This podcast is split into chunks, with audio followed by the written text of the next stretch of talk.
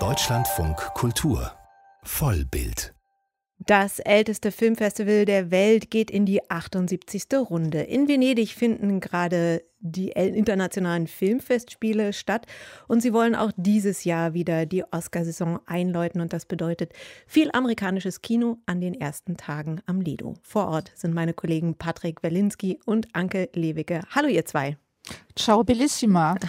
Hallo, hallo. Hallöchen. Ähm, ja, Patrick, ähm, ist denn nach der Pandemie-Ausgabe letztes Jahr diesmal am Lido alles so wie immer? Es ist definitiv voller als letztes Jahr, würde ich sagen. Es sind viel mehr Besucher und Gäste da, was das Buchungssystem der Tickets, die wir alle online bestellen müssen, durch die Pandemie extrem schwierig macht. Und es sind auch sehr viele Veranstaltungen dann auch für uns alle ausgebucht. Aber es liegt auch daran, dass wesentlich größere Filme mittlerweile an den Lido gebracht worden sind. Die großen Hollywood-Studios sind ja auch präsent. Und das zieht dann natürlich auch den internationalen Berichterstatter-Zirkus hierhin. Also voller. Das ist zumindest eine Beobachtung erstmal. Ja, leider sind nicht ganz so so viele Fans da, weil die Fans kriegen dann, obwohl alle Stars da sind, doch nicht so viel zu sehen. Am Palazzo del Cinema gibt es ja den roten Teppich, aber da steht noch eine Mauer davor, da kann man wirklich kaum sehen, wie sich mal ein Star materialisiert. Aber natürlich lässt es sich die Prominenz nicht neben mit dem schönen Wassertaxi vorzufahren äh, zu kommen. Und das kann man dann immer an einer Brücke gut beobachten und da ist dann doch viel los und das macht dann auch großen Spaß dabei zuzusehen, wie wie zum Beispiel Olivia Coleman dann umjubelt wird und auch Handküsschen nach oben wirft. Ja, jetzt in den ersten Tagen ist ja auch wirklich nochmal filmmäßig also schon sehr viel los. Viele amerikanische Spielfilme, die viel Aufmerksamkeit bekommen.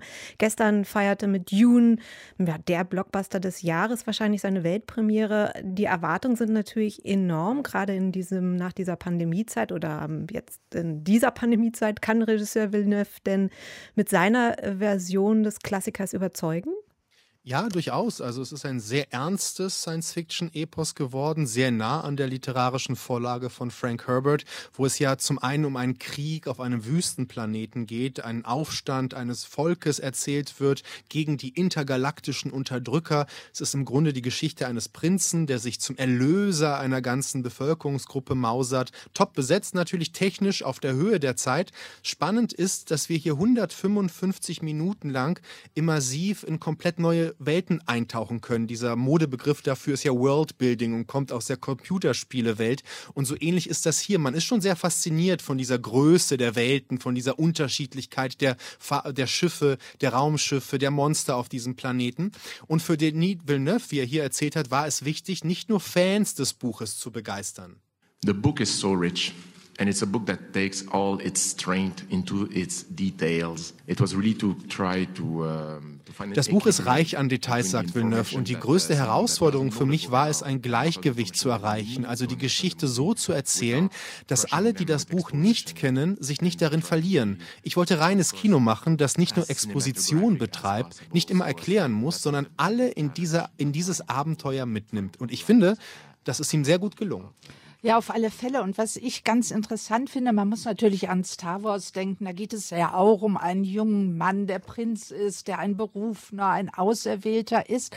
Aber ich finde, im Gegensatz zu Star Wars gibt es hier viel weniger popkulturelle Bezüge. Vielmehr versucht Denis Villeneuve so seine ganz eigene Ästhetik als Bezugssystem aufzubauen. Und das, finde ich, gelingt ihm wirklich. Ich großartig. Also ich war in ganz geschlossenen Welten und diese ganzen Raumschiffe, die sehen aus wie brutalistische Bauten, die durch die Lüfte fliegen und das spielt ja in einem postdigitalen Zeitalter und plötzlich ist alles wieder haptisch. Also man spürt den Sand auf dem Wüstenplaneten, man sinkt regelrecht mit ein und faszinierend finde ich eben auch, wenn man jetzt den Vergleich zu Star Wars macht, ich wüsste nicht, welche Objekte, Gegenstände oder Krieger man hier als Merchandising-Objekte verkaufen könnte, weil es ist alles viel zu eigensinnig.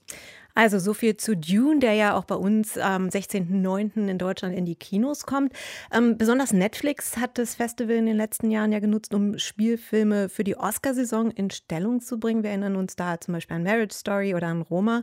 Wie ist denn Netflix dieses Jahr aufgestellt? Ja, da haben wir ja zum Beispiel den neuen Film von Gene Campion, The Power of the Dog. Das ist eine Literaturverfilmung von Thomas Savage. Und das Ganze spielt in Montana in den 1920er, 25er Jahre. Und das ist schon noch so angelegt wie ein Western. Es geht um die Geschichte zweier ungleicher Brüder. Der eine ist passiv und der andere ist ein Macho. Und den finde ich sehr interessant porträtiert, weil er hat studiert hat, aber jetzt lebt er quasi noch im Western. Und Benedict Cumberbatch spielt diesen äh, Film und ich finde es einfach sehr schön, wie er ihm ein Geheimnis lässt. The toxicity is something that is a product of his nurture Das Toxische ist nichts Natürliches. Er kam nicht so auf die Welt. Er ist das Produkt seiner Zeit und der Umstände. Ich kann sein Verhalten nicht akzeptieren, aber ich verstehe es. Es ist allgemein überhaupt ein sehr schöner Film geworden über Duelle, wenn ich das noch einfügen darf, denn die Dynamik zwischen den Figuren wird von Jane Campion immer wieder schön neu geordnet. Es geht um unterdrückte Gefühle, die immer wieder umschlagen in große Gewalt. Man könnte den Film als Echo auf Brokeback Mountain bezeichnen, aber hier ist dann doch alles viel extremer und aggressiver, aber wirklich ein sehr gelungener Film. Mhm. Für ein ganz anderes Kino wiederum steht Paul Schrader. The Card Counter heißt sein neuester Film.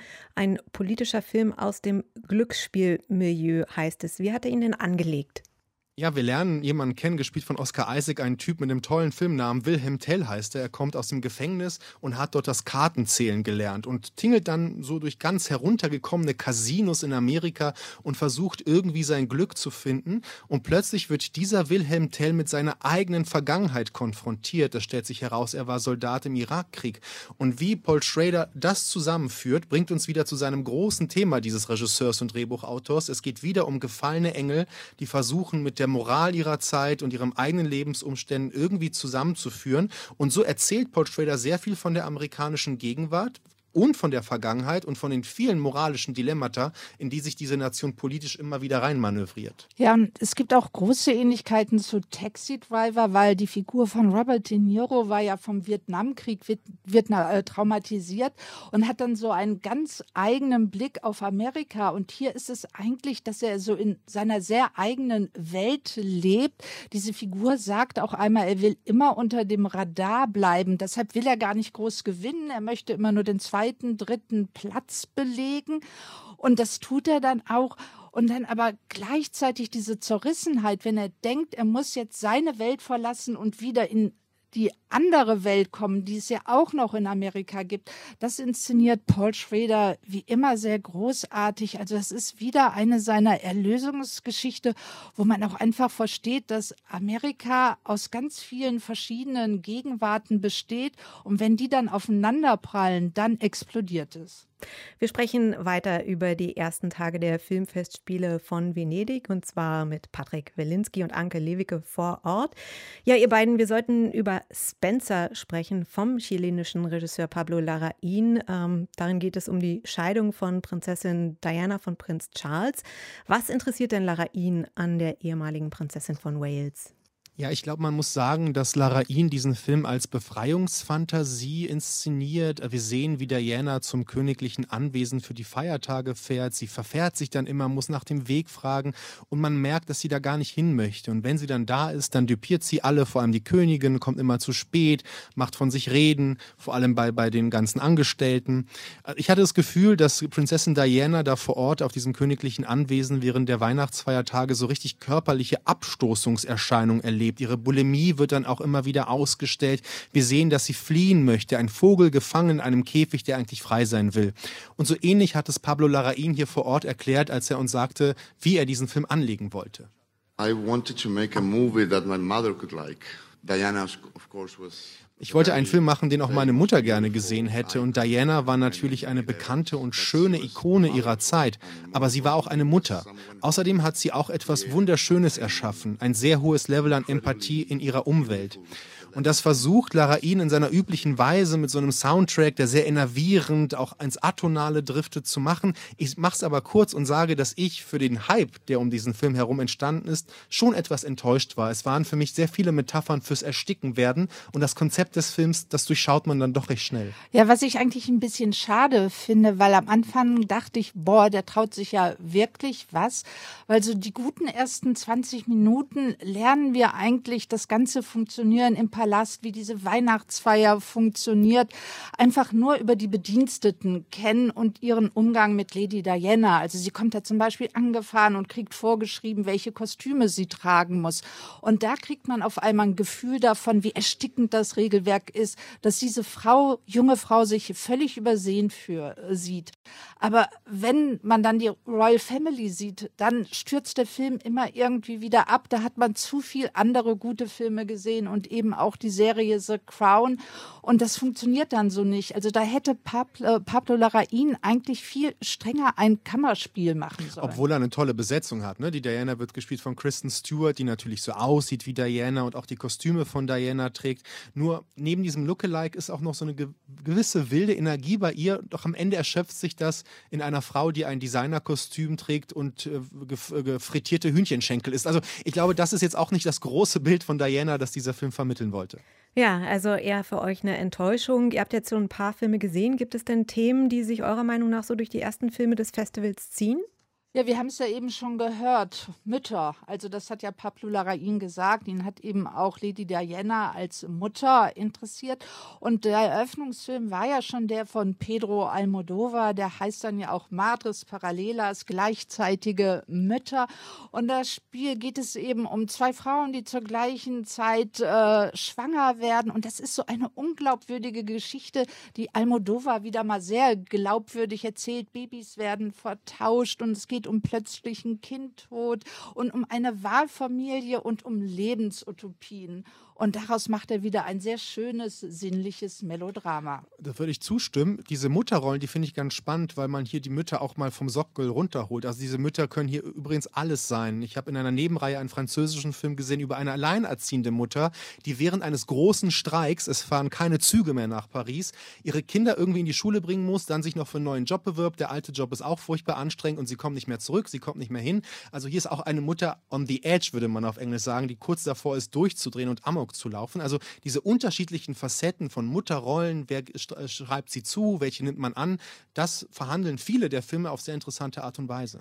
Also viele interessante ähm, Frauenfiguren auf der Leinwand. Hinter der Kamera äh, sind Frauen ja eher Mangelware. Daran gibt es immer wieder auch Kritik am Festivalleiter Alberto Barbera. Ähm, dieses Jahr hat er, er neben Jane Campion auch das Regiedebüt von Maggie Gyllenhaal mit ins Programm genommen. Und auch in ihrem Film The Lost Daughter geht es um Mütter. Ja, das geht um eine Mutter. Sie wird von Olivia Colman gespielt. Sie ist so um die 50, Professorin in den Staaten an der Westküste, macht Urlaub in Griechenland mit ganz vielen Büchern und sie beobachtet immer eine Großfamilie und da vor allen Dingen die Mütter und die Töchter und sie stiehlt dann die Puppe eines kleinen Mädchens und dann fangen auf einmal Rückblenden an. Man erfährt, dass sie mit 23 selbst Mutter war, als sie noch studieren wollte, immer wieder überfordert war. Und man spürt, und das spielt Olivia Kuhlmann unheimlich gut, dass sie für sich, für irgendetwas schuldig fühlt, was wir mehr und mehr auch erfahren, dass sie sich selbst als Mutter fremd gewesen ist. Und genau so eine Frau wollte Maggie Gyllenhaal porträtieren.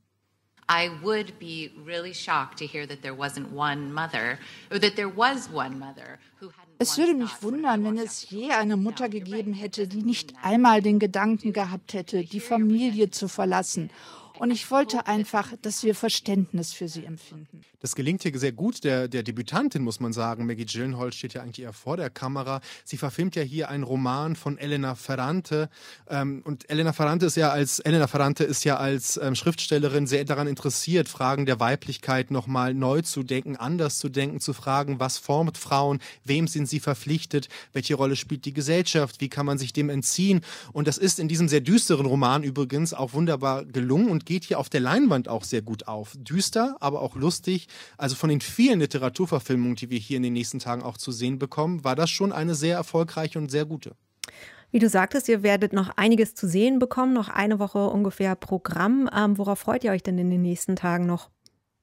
Ja, das Thema Frauen und Genre ist ja gerade seit Cannes angesagt und Lili Amanpour ist ja auch eine Regisseurin, die immer ins Genre geht und sie stellt hier eine Geschichte vor um eine junge Frau mit unglaublichen Fähigkeiten, die aus der Psychiatrie flieht und ich denke, das könnte ein ganz interessanter Ausflug ins fantastische Genre werden. Ja, und ich bleibe mal vielleicht bei den Literaturverfilmungen. Zwei Stück, auf die ich mich freue. Die eine kommt aus Frankreich. Xavier Giannoli hat vielleicht für mich zumindest den besten Roman von Honoré de Balzac verfilmt, Verlorene Illusionen. Der, wenn man ihn richtig clever anlegt, wirklich auch etwas über unsere heutige Zeit aussagen könnte. Da geht es ja auch um die Verkommenheit von Journalisten und um das Großstadtleben. Das, das könnte durchaus mit vielen interessanten Bezügen in die Gegenwart geholt werden. Und das andere, worauf ich mich freue, das ist ein Film über einen wahren Mordfall aus Polen. Äh, Leave No Trace heißt er auf Englisch, basiert auch auf einer literarischen Reportage um den Mord eines Abiturienten in den 80er Jahren, der von der Staatspolizei umgebracht worden ist und handelt von dem Kampf der Mutter, da haben wir sie wieder, die Mütter, den Tod ihres Sohnes an die Öffentlichkeit zu bringen. Also hier auch wieder Genre, Kriminalfilm und die Mütter, das scheinen so die Themen zu sein, auf die ich mich ehrlich gesagt auch wieder freue. Dann sind wir gespannt. Soweit erstmal die Eindrücke von den ersten Tagen, die wichtigsten Infos zu den ersten Filmen und Themen der internationalen Filmfestspiele von Venedig. Vielen Dank euch beiden, Patrick Wilinski und Anke Lewicke. Schöne Grüße nach Venedig. Tschüss. Arrivederci. Wir diskutieren jetzt nochmal über die Verkommenheit von Journalistinnen. und die Bedeutung der Mütter in eurem Leben. Tschüss.